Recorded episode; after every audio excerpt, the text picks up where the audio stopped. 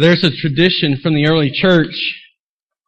It's kind of been the theme for our weekend. For those of you that were fasting, there was a 40 hour fast. That's kind of been the tradition. That was the earliest tradition that was probably recorded, uh, um, dealing with Lent and fasting and giving things up around Easter. Uh, and, and the early church looked at it as Jesus was in the grave for 40 hours, and so they would fast for 40 hours. Um, and then through time, that kind of expanded to 40 days. And so uh, which if if you want to practice Lent as they practice it today, I think it would be a, a great practice. I can tell you, um, having been privileged to hear about some of the things that people have experienced as they fasted and hearing the stories, it was really a blessing, I think, to us as a church. Uh, and I would encourage you to practice that discipline more often and, and fast from things and, and, set them aside that you can pray and, and focus on Scripture and think about Jesus. And so uh, I would just encourage that. But this this fast or this this um, tradition of 40 hours was that Jesus was dead for 40 hours. And so sometime on at 3 p.m., around 3 p.m. on Friday, he would have called out, Father, into your hands I commit my spirit. And he would have breathed his last. Jesus was dead in some way, in those moments on the cross, in a way we probably can't truly comprehend, Jesus had, he had taken the sins of his people and absorbed God's wrath for those sins. But the interesting thing is, is, as he died, his final words, as he died, having become sin, having become detestable to God, having become a, a grotesque figure of, of, of, sinful man, as he died, he knew that his spirit was headed to be to, to, headed home, headed to be with the Father. Into your hands I commit my spirit. He had become sin, but in some way, after he left that body, after his spirit ascended from that body, and it was left hanging limp and lifeless on the cross, the sins and the weight and the burden of God's wrath stayed. And his spirit went to be with his Father. Now, upon his death, Matthew records for us some significant events. He says to, uh, he tells us that the temple veil is torn. It's a curtain that's, a, that's said to be about 60 feet high and 3 inches thick, and it ripped from top to bottom. You see, the beauty of that is, is that that curtain separated the holiest place in the temple from the rest of the world. That place that was behind the curtain was set aside for only certain people to go. The high priests of Jerusalem would go there only at specified times, and they had so many things to follow, so many traditions that they had to had, had to follow and prepare for before they'd even walk behind it. Because as they walked behind it, they were broken, sinful people walking into the presence of holy God. And Matthew tells us that that, that curtain was torn. And later, the writer of Hebrews lets us know that that curtain, the veil in the temple wasn't just torn, but it was replaced. The writer of Hebrews lets us know that now our way and our, our, our, our ability to stand before a holy God, our opportunity to stand before a righteous and perfect God as sinful people comes through Jesus Christ. He says the foundations of the earth shook. There was an earthquake. I mean, Jesus died. The creator of the world. I mean, it, it says in John that nothing was created without him. In some of your reading this weekend, that the scriptures focused on him being the creator. Jesus, the creator, had been killed. And now rocks that he had said just a week before he had come into Jerusalem. And, and as he came in, he said, if you don't praise, the rocks will cry out. These rocks that he said would cry out proved to be more compliant with God's will than the hard-hearted Jews. Who in fact felt no sorrow or no conviction or no sadness because Jesus was dead. But they were happy they felt satisfied. The rocks cried out and they were split as the earth groaned under the truth of our, of our Creator being killed by the people He created. graves opened. And it wouldn't be fully realized, this wouldn't be fully realized until after Jesus rose from the grave. but those graves were opened, and I think in that we begin to see that they, that the restraints of death, the, the, the, the ties of death to, to man were loosed. There was no tomb that would hold Jesus and those that follow him. There is no tomb, no grave, no no no no no uh, funeral, no no resting of the body, no sleeping in in death, no, nothing that will, will will keep us away from Him, nothing that will separate us. The graves open, and after He rose, others from that from from those graves rose, and and they were watching people that they knew had died walking around. That's crazy. Romans. Romans learned the truth. It's interesting that the people that Jesus came to specifically, the Jews, rejected him and hung him on a cross. And the Romans beat him, mocked him, they laughed at him, they, they treated him horribly. They hung him on a cross, the most, uh, the, the most humiliating way for a person to be executed. They hang him there and they watch over him and they watch him die. Matthew tells us that the centurion and those that had watched over Jesus after his death, after, after the earthquake, after, after watching how he, uh, the, the way he acted and responded to the jeers and the snide remarks and the mocking of the passersby and the people spitting on him and laughing at him, after, after they watched it all, the centurion and the Romans that watched over him understood. In fact, the centurion says this truly was the Son of God. Then Jesus, lifeless dead body, hanging from the cross.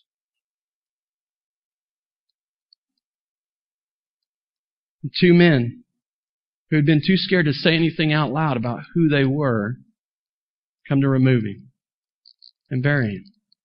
John tells us that Joseph of Arimathea and, and uh, Nicodemus. Joseph of Arimathea and, and Nicodemus both were on the Jewish High Council. And because of who they were in Jewish culture, they were, they were secret followers of Christ. Nicodemus had come to Christ early on and asked about how it was that he would gain eternal life. And that's when Jesus told him about being born again and being regenerated by the Spirit. And he didn't understand how in the world can a grown man go back into his mother's womb. And Jesus tried to show him that that's not the birth that he's talking about, but a spiritual birth being made alive in the Spirit. Joseph of Arimathea, a, a rich man who, who ruled in Jerusalem. Both of them, because of the death of Christ, were, were willing and ready now to step into the light of day and honor him. I mean, just imagine they hurriedly prepare his body. They, they put it in a tomb and they, they roll a large stone in front of the tomb. And then by their tradition, it was time for the Sabbath and they weren't allowed anymore to touch dead bodies or, or be near anything unclean or they themselves wouldn't be able to participate in the traditions. And so they left him there. Dead in a grave. From their perspective, everything was done. It was over. They'd done what needed to be do, done. They had, they had honored him in the way that they could honor him, and they left his grave. His followers, the one that, ones that were closest to him, were scared and scattered and cowering. Really, they all thought it was finished you know, from their perspective. And, and we really have no record, and there's a reason we have no record of any of them coming together and trying to figure out how to move forward and how to continue on the work that Jesus had done because they didn't think it could be done. I mean, imagine where they would have been at. Imagine what they would have dealt with. Three years of their life, they had, they had left it all. They had walked away from everything, their livelihoods, their, their families, their traditions, the things that they had been taught all their lives. They get up and they leave it. And they followed this man who had power and he taught with authority and he loved people genuinely. Now he's dead. We don't have a record of them looking to move on because I think they thought it was done. But imagine. Could Peter, James, John, and Andrew, could they pick up and just go back to fishing as if this never happened? Could, Matthew leave this group of men and go back to the tax collector's tables as if he had never met this man Jesus? Could Philip act as if he had never met the man under that tree that day and got up and followed him? The only indication we have of anything in his death that anyone was considering him after being laid in the tomb was the women that loved him the most and followed him the closest. Wanted to anoint his body according to the Jewish customs because they too thought it was over.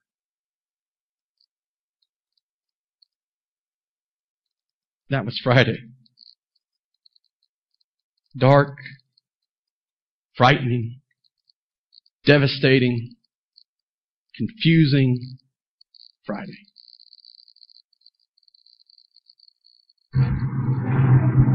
It's Friday. Jesus is praying. Peter is asleep. Judas is betraying. But Sunday is coming. It's Friday. Pilate's struggling. The council is conspiring. The crowd is vilified. They don't even know that Sunday's coming. It's Friday. The disciples are running like sheep without a shepherd. Mary's crying. Peter is denying. But they don't know that Sundays are coming. Friday. The Romans beat my Jesus. They robe him in scarlet. They crown him with thorns. But they don't know that Sunday's come. It's Friday. See Jesus walking to Calvary. His blood dripping. His body stumbling. And his spirit's burdened. But you see, it's only Friday. Sunday's coming. It's Friday. The world's winning. People are sinning. And evil's grinning. It's Friday. The soldiers nailed my Savior's hands to the cross. They nailed my Savior's feet to the cross. And then they raised him up next to criminals. It's Friday. But let me tell you something. Sunday's coming. It's Friday. The disciples are questioning what has happened to their king. And the Pharisees are celebrating that their scheming has been achieved. But they don't know it's only Friday. Sunday's coming. It's Friday. He's hanging on the cross feeling forsaken by his father, left alone and dying. Can nobody save him? Oh, it's Friday, but Sunday's coming. It's Friday. The earth trembles. The sky grows dark. My king yields his spirit. It's Friday hope is lost. Death has won. Sin has conquered. And Satan's just a laughing. It's Friday. Jesus is buried. A soldier stands guard. And a rock is rolled into place. But it's Friday. It is only Friday. Sunday is a coming.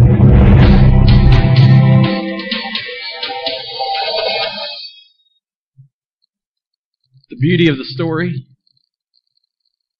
is that Friday, the hopelessness of Friday, gives way to the beauty and the hope of Sunday.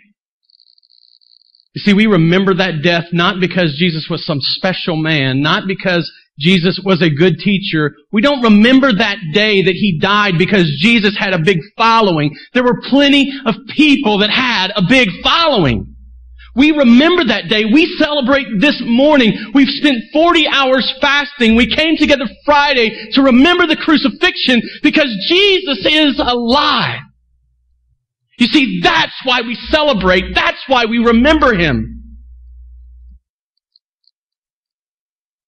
That day of hopelessness gives way to the great hope of the resurrection. In Mark, as Mark comments on the, the resurrection, he writes, he says, now when he rose early on the first day, and I, I mean, I, as I read that this weekend, I thought, come on, really?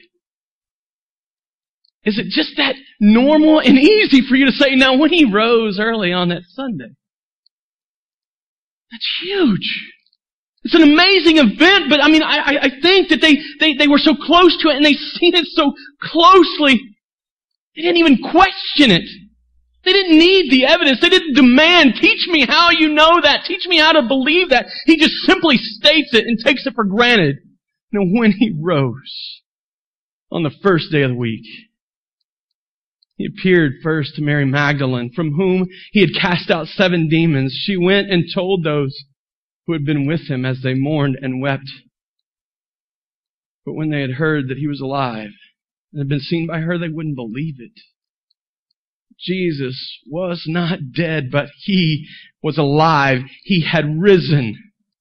And several of the women, you know, they had gone to the tomb and on their way, they were on their way to anoint his body and they're talking about things. The scripture records for us that they're talk, talking along the way and they're concerned about this big stone.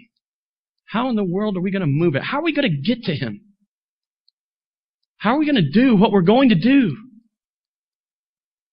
And I can picture them, them coming around a, a, a maybe a, a, growth of trees and, and seeing the tomb.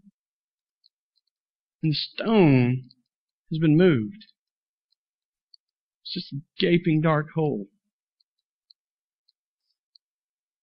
And they find that his body's gone. And immediately they're struck with, they're, they're, they're confused even more. They're, they're upset. They're distraught.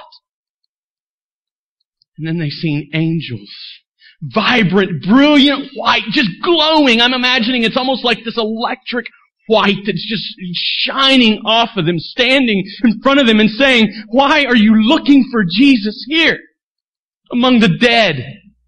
Don't you remember he told you? He told you that he would rise on the third day. Go, tell his friends, tell the people that followed him. And Mary, Mary, I mean, she does this. She, Mary, Mary is is an, a is kind of a it's an interesting story. Mary Magdalene, who had seven demons. I didn't have seven demons, and I was an evil man. This woman, who obviously had lived in evil and just just depraved ways receives the honor of being the first person to physically see Jesus. There's a lot of people that, as they think about Mary and what the Bible teaches us about Mary, they want to, they want to try and figure out what she was guilty of. I think there's a reason why no one tells us exactly the sins that Mary was guilty of. I think the reason is this, because history is not to remember her for who she was but for who Jesus made her to be. When she saw Jesus in that garden, she wasn't a woman possessed by demons. She was a woman forgiven by God. Who had been given the honor to stand and see Jesus in the flesh with her own eyes. Her sinfully forgiven eyes. And she, of all people, of all people that God could have chosen, she's the first missionary to go and spread the message of a risen king, of a risen Savior, a, a Jesus alive. And so I'm sure with some excitement, and not, I, I'm, I'm, I'm sensing, you know, that there's this joy that's bubbling up inside of her, this man that she's followed, that she's loved, that she's cared for, that she's listened to, that she's devoted her life to. I, I'm certain that she is just full of joy and it's just bubbling up outside of her. She can't wait to share this great news that she runs into this room where these disciples that had been scattered and cowering and scared and afraid were now hiding together. And she tells them he's alive. Uh, and maybe she's shouting, you're not going to believe this. You're not going to believe it. I saw him. He's alive. And they doubt her. Come on. You're crazy. You're seeing things. What were you drinking? Can we blame him for that, really? I mean, have you ever heard a story about someone being raised from the dead? I have. And every time I, have shared that story with some of you, we, we don't have time this morning, but I've heard a story of someone being raised from the dead. And I can tell you that it is not easy to just accept and believe. my, my Western mind, my, my simple mind, it's like when people are dead, that's, they're, they're done. That's what I'm used to. You go to their funeral, you put them in the ground, and, and that's it. But this story of mine, I, it came from someone I trust. I implicitly trust this person, the missionary I met in China and spent, spent time with, and that I believe he is telling me the truth.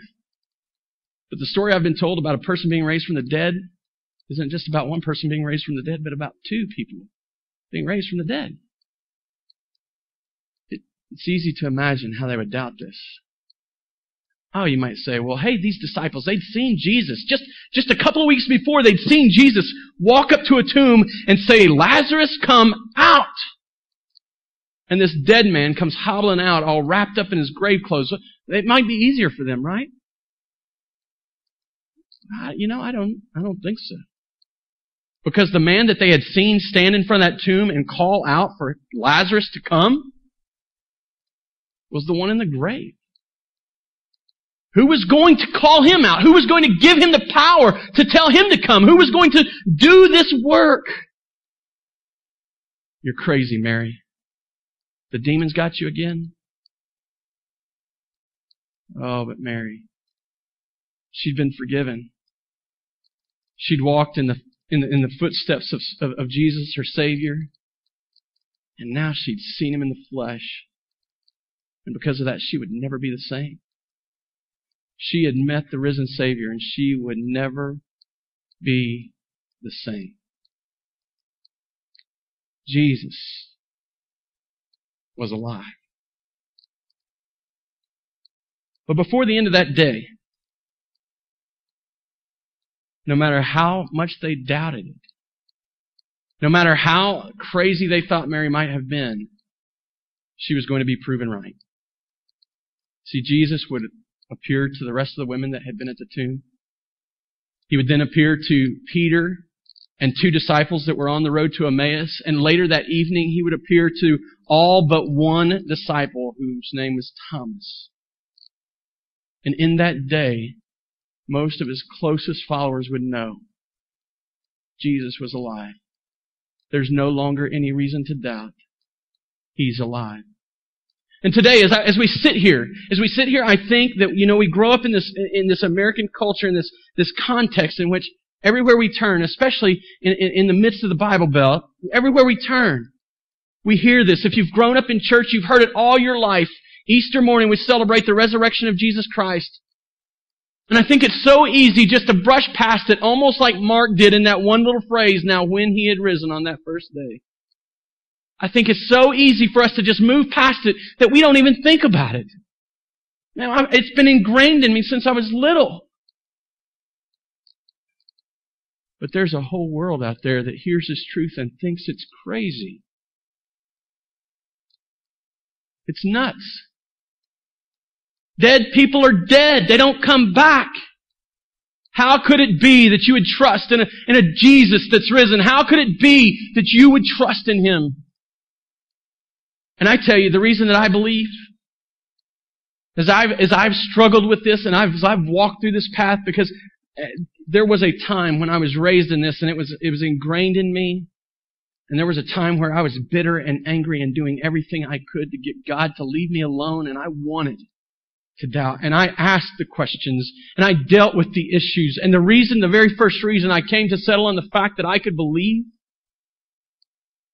was because these earliest of believers who had seen Jesus were so radically changed. They went from being scared, cowards, hiding in the darkness, behind locked and closed doors, and, and doing everything they could to stay out of trouble, to standly and boldly proclaiming this truth that Jesus had died, but now he's alive.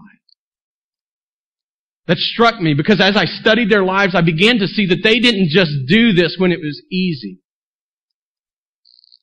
Most of them died proclaiming this truth and, and trusting and, and professing Jesus Christ as Lord. Oh, they were martyrs, and they didn't die simply, they died horribly.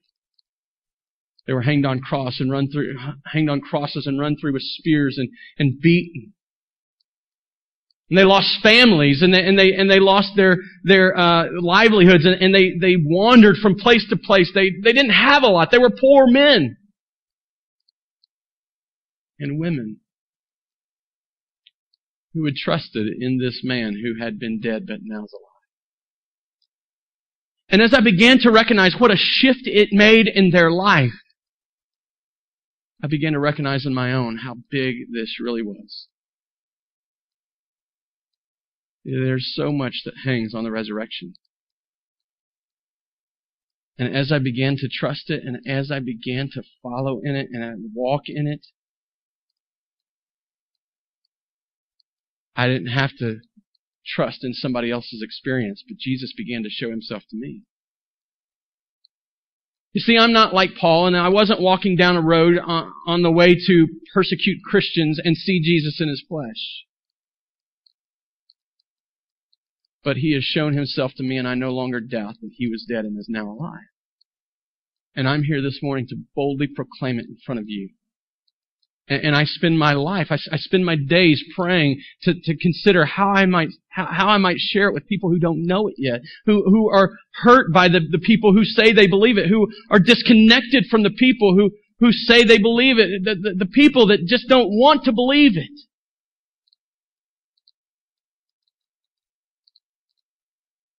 Because without the resurrection,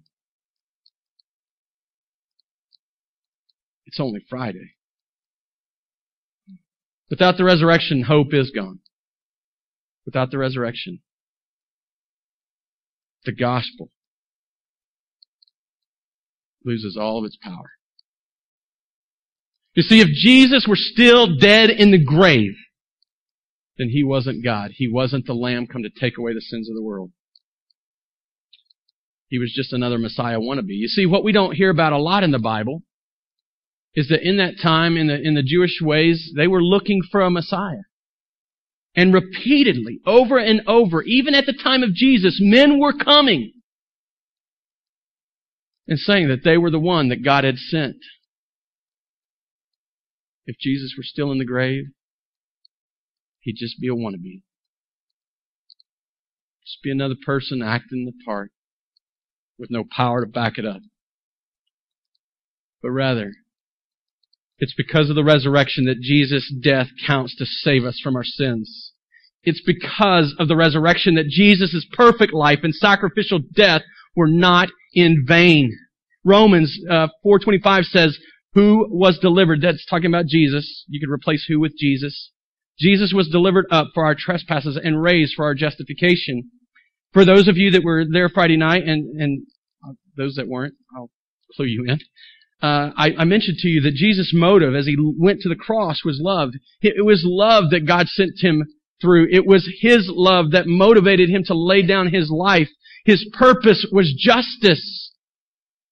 He couldn't, God couldn't forgive sins and remain holy and righteous. God couldn't overlook sins and remain holy and righteous if he didn't demand death and, and sacrifice.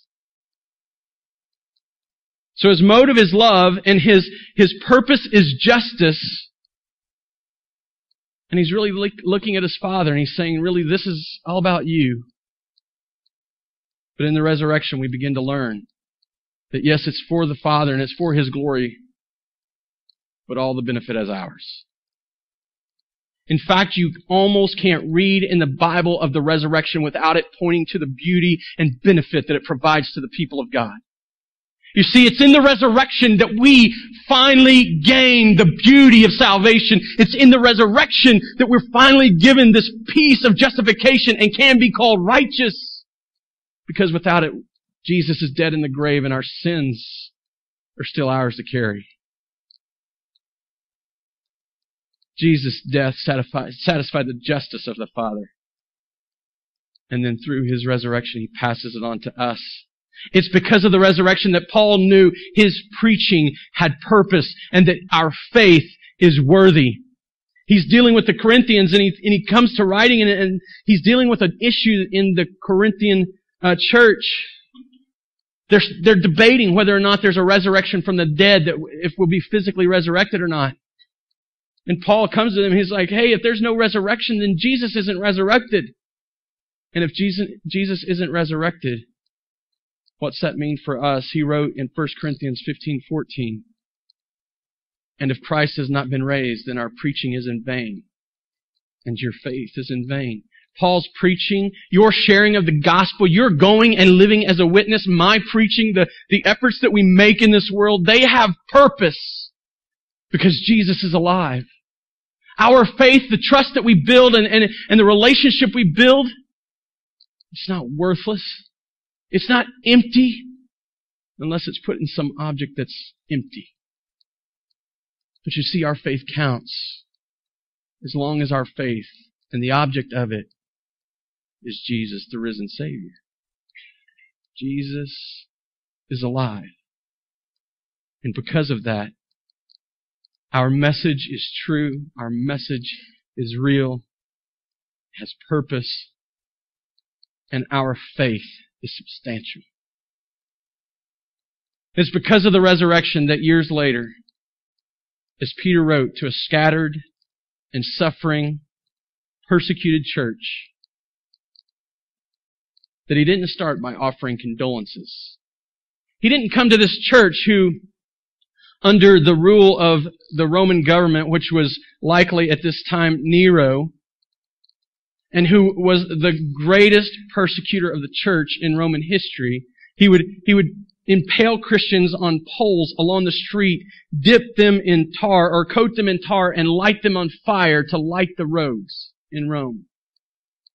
He would cover them with dead, dead animal skins and throw them in the midst of the Colosseum and let the wild animals eat them and rip them to pieces. And it wasn't just Rome. Jerusalem. Jerusalem hated the Christians. Paul, the way Paul came to faith was on the way to Damascus to kill believers to arrest them and kill them. All because they believed that Jesus Christ is Lord. That Jesus Christ, who had died, was now alive. And, and these people who suffered in this way, you might think a person would come to them and say, I am so sorry that you have to deal with these issues. I am so sorry you are suffering. But years later, as Peter looks back in all that he'd experienced because of the resurrection of Jesus Christ, he didn't start with condolences. In fact, in the letter, he doesn't even offer them. But he writes this Blessed be the God and Father of our Lord Jesus Christ. What? This God, I mean, this is our attitude in, in many of us. It's our attitude now that, wait a minute, where? Where? Where's God when I'm hurting? Where's He at when, it, when, when everything's falling apart? Where's He at when I'm struggling with temptation? Where is He when it seems like the world is falling apart? If anybody might have had a right to say it, these, these believers might have had a right to say it. They might have had a right to ask for it, but no, Peter doesn't even offer it. He calls them to praise God. The God and Father of our Lord Jesus Christ, according to His great mercy. Mercy. Mercy. I'm suffering. I've lost children. I've lost family members. My, my own family kicked me out of my house. If I tell anybody I believe in Jesus, I might be threatened with death. He's caused us to be born again to a living hope through the resurrection of Jesus Christ from the dead, to an inheritance that is imperishable, undefiled, and unfading, kept in heaven for you, who by God's power are being guarded through faith for a salvation ready to be revealed in the last time. In this you rejoice, though now for a little while if necessary, you have been grieved by various trials so that the tested genuineness of your faith, more precious than gold, that perishes though it is tested by fire, may be found to result in praise and glory and honor at the revelation of Jesus Christ. Though you have not seen him, you love him. Though you do not now see him, you believe in him and rejoice with joy that is inexpressible and filled with glory obtaining the outcome of your faith, the salvation of your souls. And there are so many other verses that you can turn to and look at to hear about what the resurrection has done and what it means to people and how it now feeds us and blesses God's people. And it's what makes the difference. There's no other religion that will tell you this. There's no other hope that's offered Every other religion, every other perspective is all about us trying to find our way to God. In the resurrection, we learn that God came to us. And even in the midst of the worst circumstances, because of the resurrection, we can see His active mercy, a living hope, a, a beautiful expectation of salvation, and we can experience joy in spite of our circumstances. I mean, just in this passage, in this passage alone, because of the resurrection, we see that death is overcome.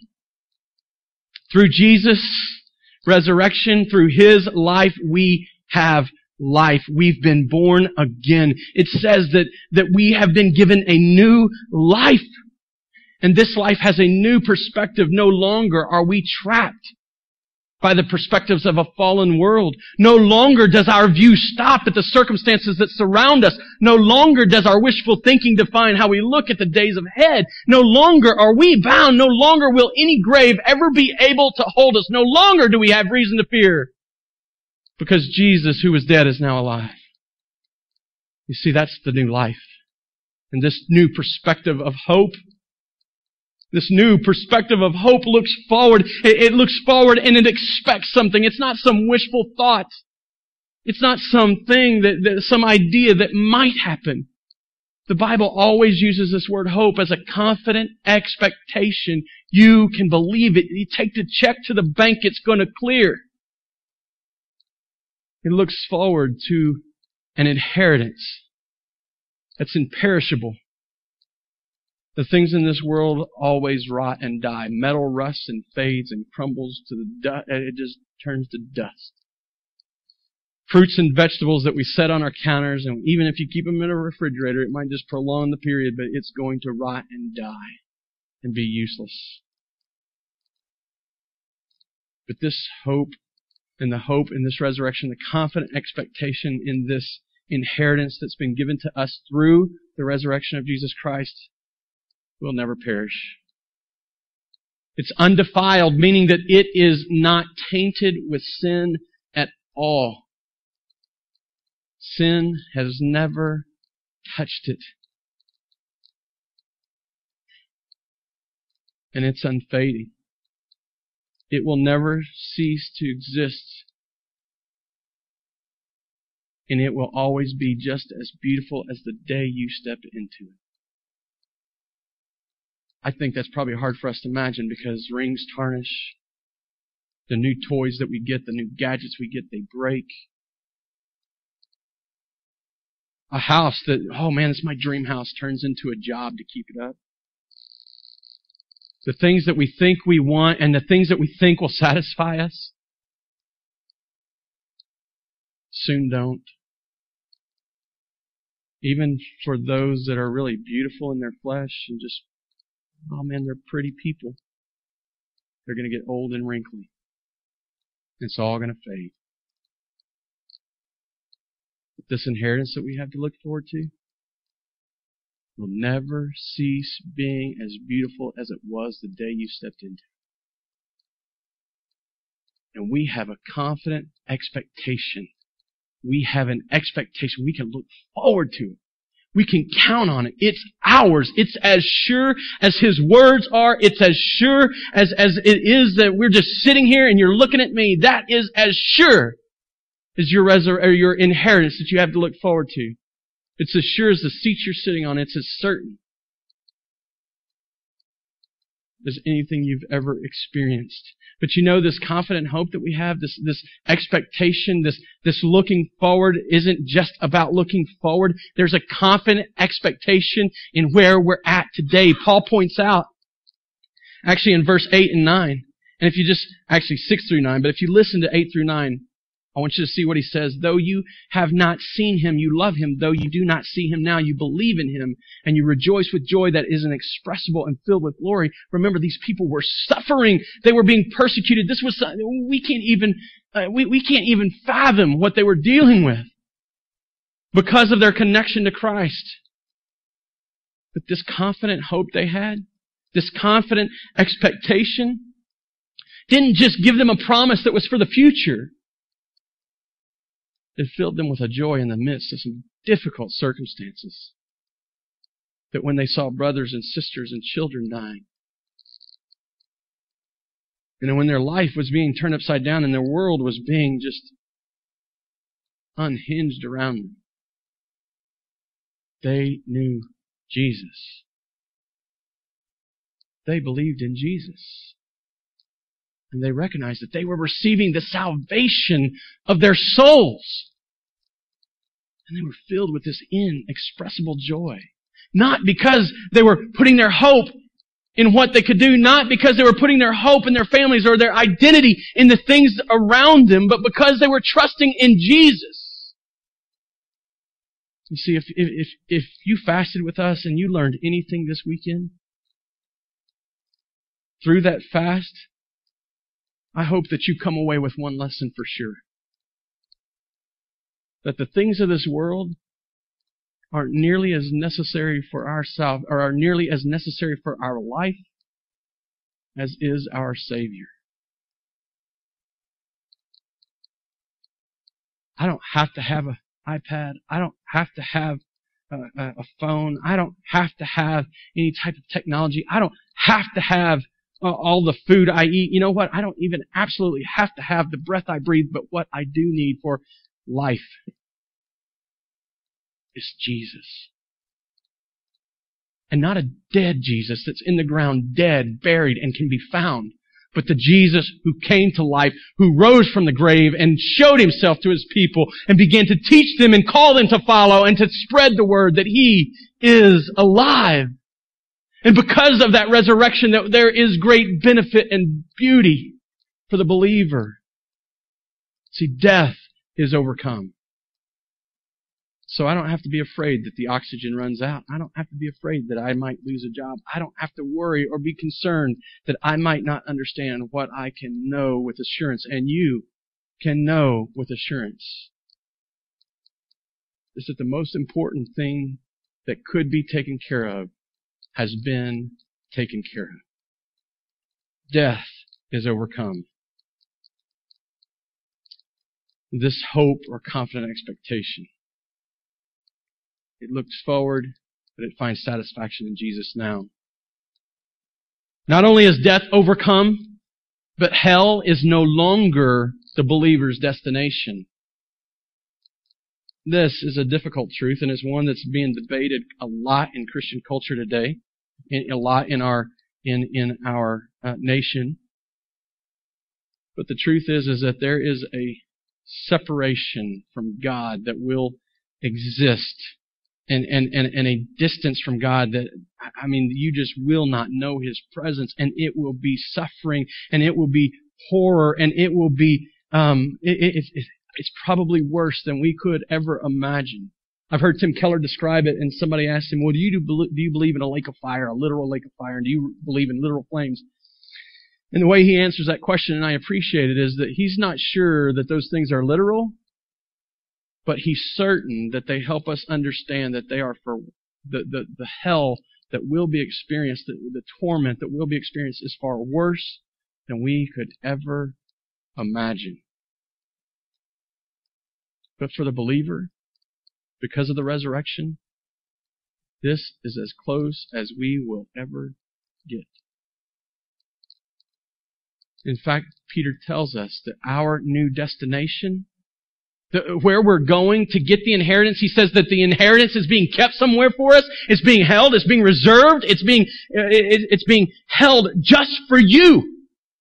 God knows you as His child. He knows you as one who's been saved, who is trusted in the resurrection, who is receiving the benefits of the resurrection, and He's looking at you, and He's holding your inheritance just for you in heaven. You see, for the believer, that's the new destination. I don't, I don't say that, and I, I don't mean to be harsh and cruel for those that aren't believers. But I want you to recognize that there is reason to celebrate, that the blessings are real. The hope and the things that we look forward to aren't empty. Hell is vanquished for us. God's power is our assurance.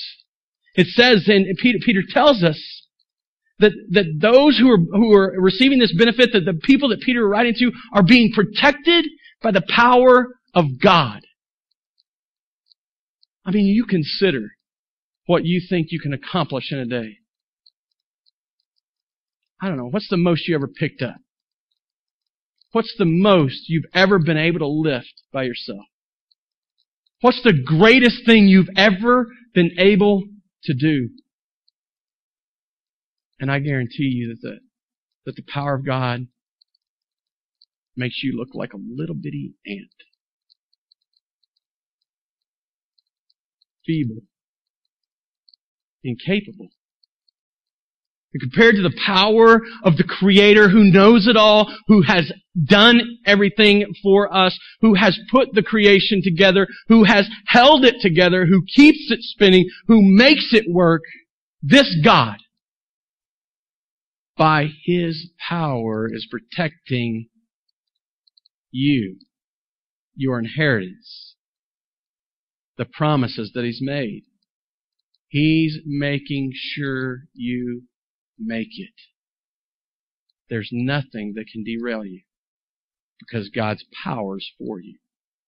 That's beautiful. And, and, and, here's the deal. Here's the thing is that every bit of this, every phrase of the sentence in the Greek, and, and I think in the ESV as well, this is one long sentence. It's just one long phrase. And every bit of it hangs on this one statement. It's Jesus' resurrection that made it sure it's Jesus' resurrection that means this is all true. It's Jesus' resurrection that's the proof it all hangs on the resurrection. Our faith is not in vain because of the resurrection. We have hope because of the resurrection. We have an inheritance because of the resurrection. God's power is proven because of the resurrection. Our salvation is certain because of the resurrection. Our sufferings are not in vain because of the resurrection. We can believe this. We experience this. We can know it with certainty because Friday was gone and Sunday came and Jesus rose from the grave and today He's alive. You see, that's the beauty of the resurrection. And my hope, oh, my hope, I know that we're kind of a subdued group, but I hope that you, like these suffering people that Peter wrote to, this scattered and suffering church, that you are sensing a joy inside of you. It's bubbling up. Because this hope, this hope, this life, this power These blessings are yours because Jesus is alive. I heard, uh, I actually read a blog by a guy this week. And I was reading the blog and I was a little disturbed. I know the guy and I've always felt like he had a pretty good attitude. But he got on his blog and he starts ranting about this idea that he's being told, oh, don't worry, Sunday's coming. Don't worry, Sunday's coming. Life is difficult, but Sunday's coming. You know, and certainly nobody can say it like that black preacher can preach it. But he was bothered by that. He's frustrated by that. In the depths of his darkness and in the depths of his suffering, he's angry because people are telling him that Sunday's coming. Let me tell you, that's the only reason we have to go on. That's the only reason that makes this worth it. If Jesus is dead, let's get it over with now. Because all we have to look forward is suffering. But because He's alive, there's a Sunday coming. There is a Sunday coming, a day of rest, the day of the Lord that Peter writes about and promises us in which we will not be disappointed. We will not be let down and we will receive the inheritance and our faith will be made sight.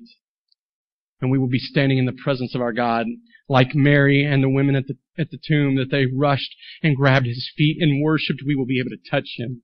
And like Thomas, we'll be able to look at the stars, the scars in his hand and the scars on his feet and in his side. And we'll be able to see him in his beauty and in his glory.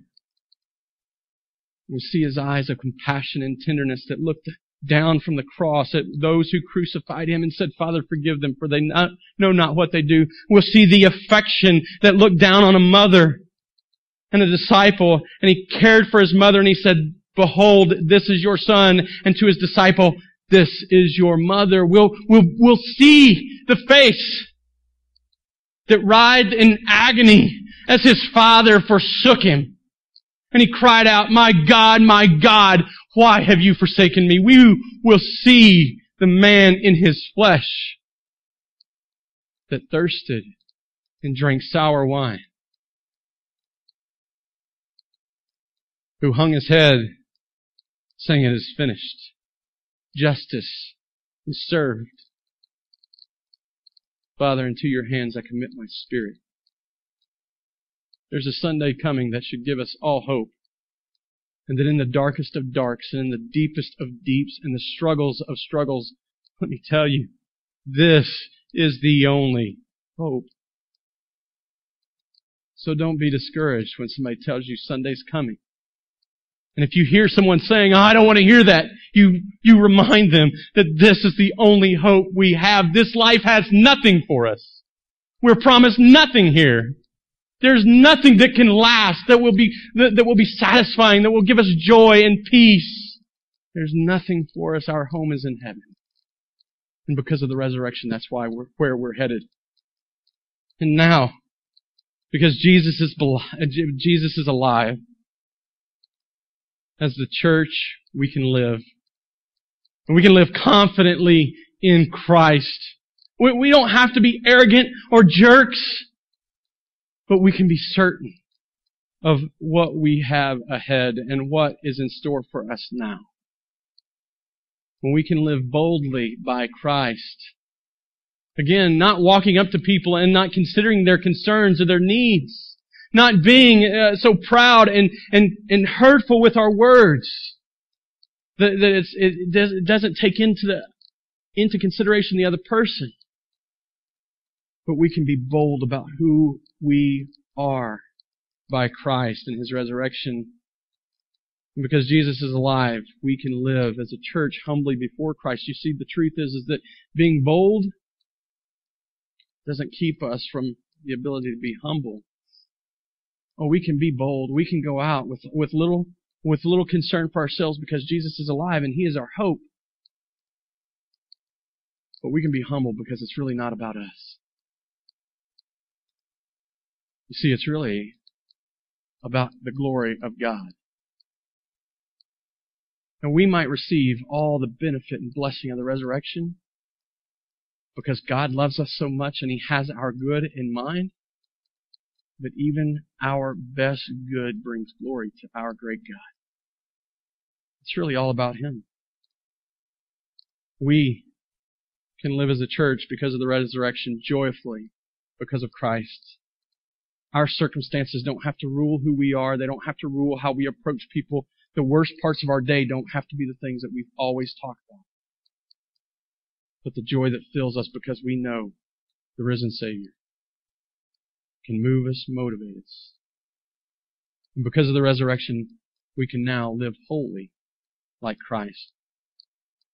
Peter, in fact, the rest of this letter, as Peter finishes the introduction to this letter, Peter still doesn't offer condolences, but he calls them to a holy or pure and devoted life because of the resurrection. Because of all that Jesus had done, all that God had done through the resurrection of Jesus Christ the Son, he says now, be holy. Like he is holy. That means be pure, be distinct, be separate from the world, but don't be so separate from the world that you can't reach out to the world. Don't be so distinct from the world that you can't identify with them, but in the midst of this world, you live as a witness and representation of the risen Savior. And that can be our life. Confidently in Christ, wholly by Christ, humbly before Christ, joyfully because of Christ, holy like Christ.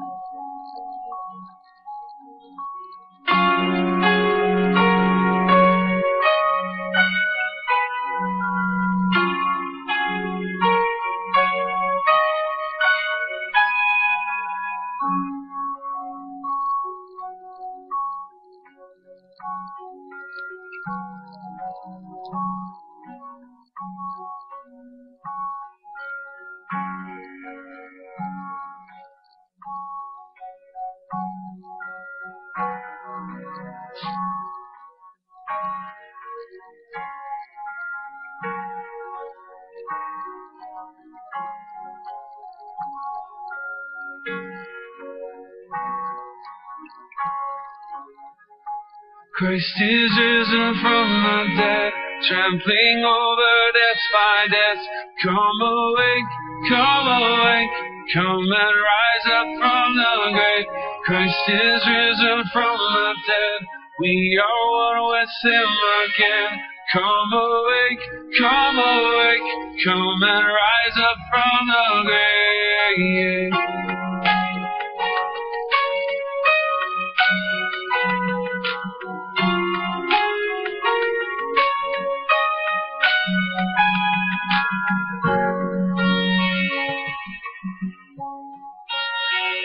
Thank you.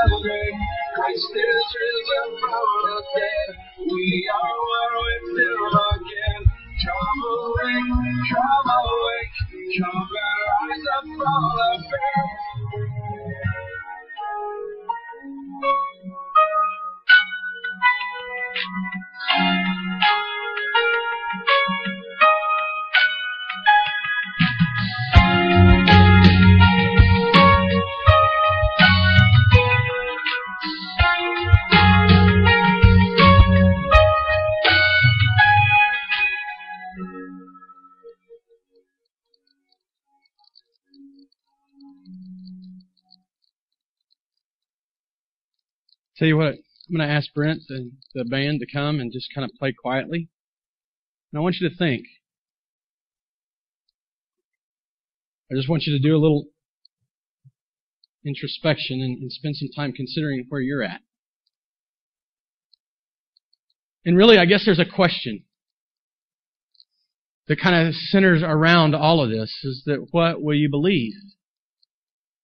You know, there may be people in this room that have never come to a place where they fully trusted in this resurrection and that Jesus is alive, and because of that, because of that, they're separated and they don't know the victory that's on the other side of that grave. You see, they're doubting. Paul wrote in Romans 10:9, he says, "If you confess with your mouth that Jesus is Lord and believe in your heart that God raised him from the dead. Do you believe that Jesus is alive? If you do, all the benefits that come from the resurrection are yours. And, and I ask you to hear the challenge. Hear the challenge of that video church. Come awake. Step up. Live life. Walk into the world alive and free from all the sin and the tangled flesh and the, and the, and the, and the things that trap us and confine us. The resurrection. The resurrection seals it for us. But maybe, maybe you've never believed. Maybe, like all of those guys and the disciples and the followers of Jesus, that, that, that moment when Mary walked in, that moment when Mary walked in and said, Jesus is alive, I've seen him with my own eyes. Maybe you've not believed. I'm going to ask you to believe. Place your faith in Christ. Trust in Him. He's the only answer. He's the only way. We're going to close today in this time of response a little differently. If you are a believer and have been, I'm going to ask you to celebrate not considering the people around you so much, but thinking solely about the resurrection, not being worried about what they're thinking. If they're if they're celebrating and, and worshiping and adoring Christ because of His resurrection, they're not going to notice you. They're not going to know. But I want you to look at your Savior, the one who died and then rose again so that you could know this life, and I want you to adore Him. I want you to love Him. I want you to worship Him. But if you're here today and you've never believed, I'm going to ask you to consider this. He is the only way. He is the risen Savior. Will you believe in Him today? And I'm going to ask our, the people that typically go back and, and lead us in prayers. I'm going to ask Matt and, and Amy and Scott and Kitty to go ahead and go back. And if you're here today and this is the first time you believe, we don't do this often, but I, I, think it's important as we sit here today and have heard this message, I think it's important. If today's the day that you've come to a place or you have never in your life professed faith in the risen Savior, I'm going to challenge you to believe in Him today. I'm going to ask you to consider the evidence. A world changed because a guy who died became alive. Not just any man, but our Savior. What are you going to believe? How are you going to respond?